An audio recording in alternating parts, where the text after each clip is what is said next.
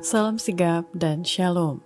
Renungan kita pada hari ini, Kamis 1 Februari 2024, berjudul Pemimpin Misionaris. Ayat intinya terdapat di dalam kisah para rasul 16 ayat 9. Pada malam harinya, tampaklah oleh Paulus suatu penglihatan.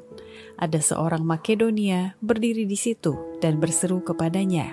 Katanya, menyeberanglah kemari dan tolonglah kami.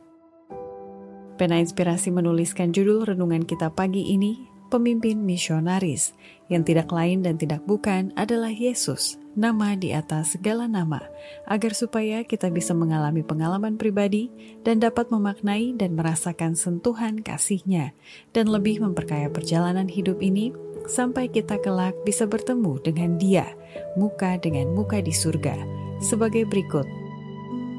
Pertama, Adapun keinginan Yesus sebagai pemimpin misionaris adalah menunjuk manusia menjadi wakilnya dan bukan para malaikatnya untuk membawa berita keselamatan kepada dunia sebagaimana dia telah menjadi saluran komunikasi antara Allah dengan manusia.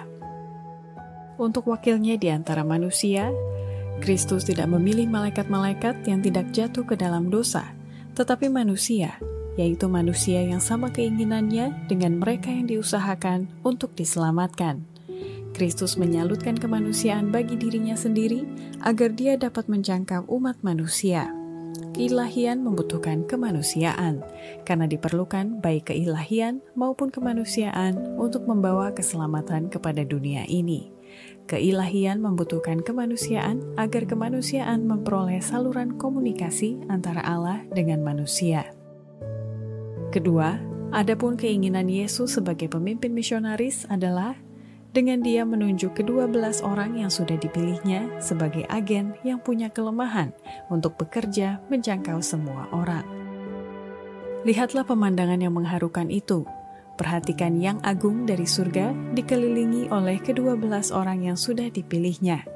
Dia akan mengutus mereka dalam pekerjaan mereka. Oleh agen-agen yang lemah ini, melalui firman dan rohnya, dia rencanakan keselamatan yang bisa dijangkau oleh semua orang.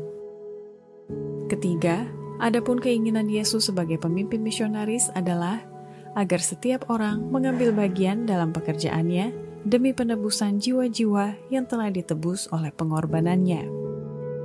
Allah bisa saja mencapai tujuannya dalam menyelamatkan orang-orang berdosa tanpa pertolongan kita tetapi agar kita dapat mengembangkan tabiat seperti tabiat Kristus, kita harus mengambil bagian dalam pekerjaannya.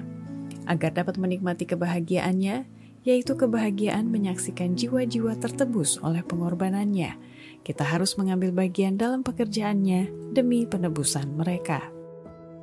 Keempat, adapun keinginan Yesus sebagai pemimpin misionaris adalah agar orang-orang yang telah bersedia menyerahkan diri kepada Kristus mau berbicara melalui suara mereka dengan pengabdian segenap hati untuk menyatakan kasih Allah pada zaman akhir ini.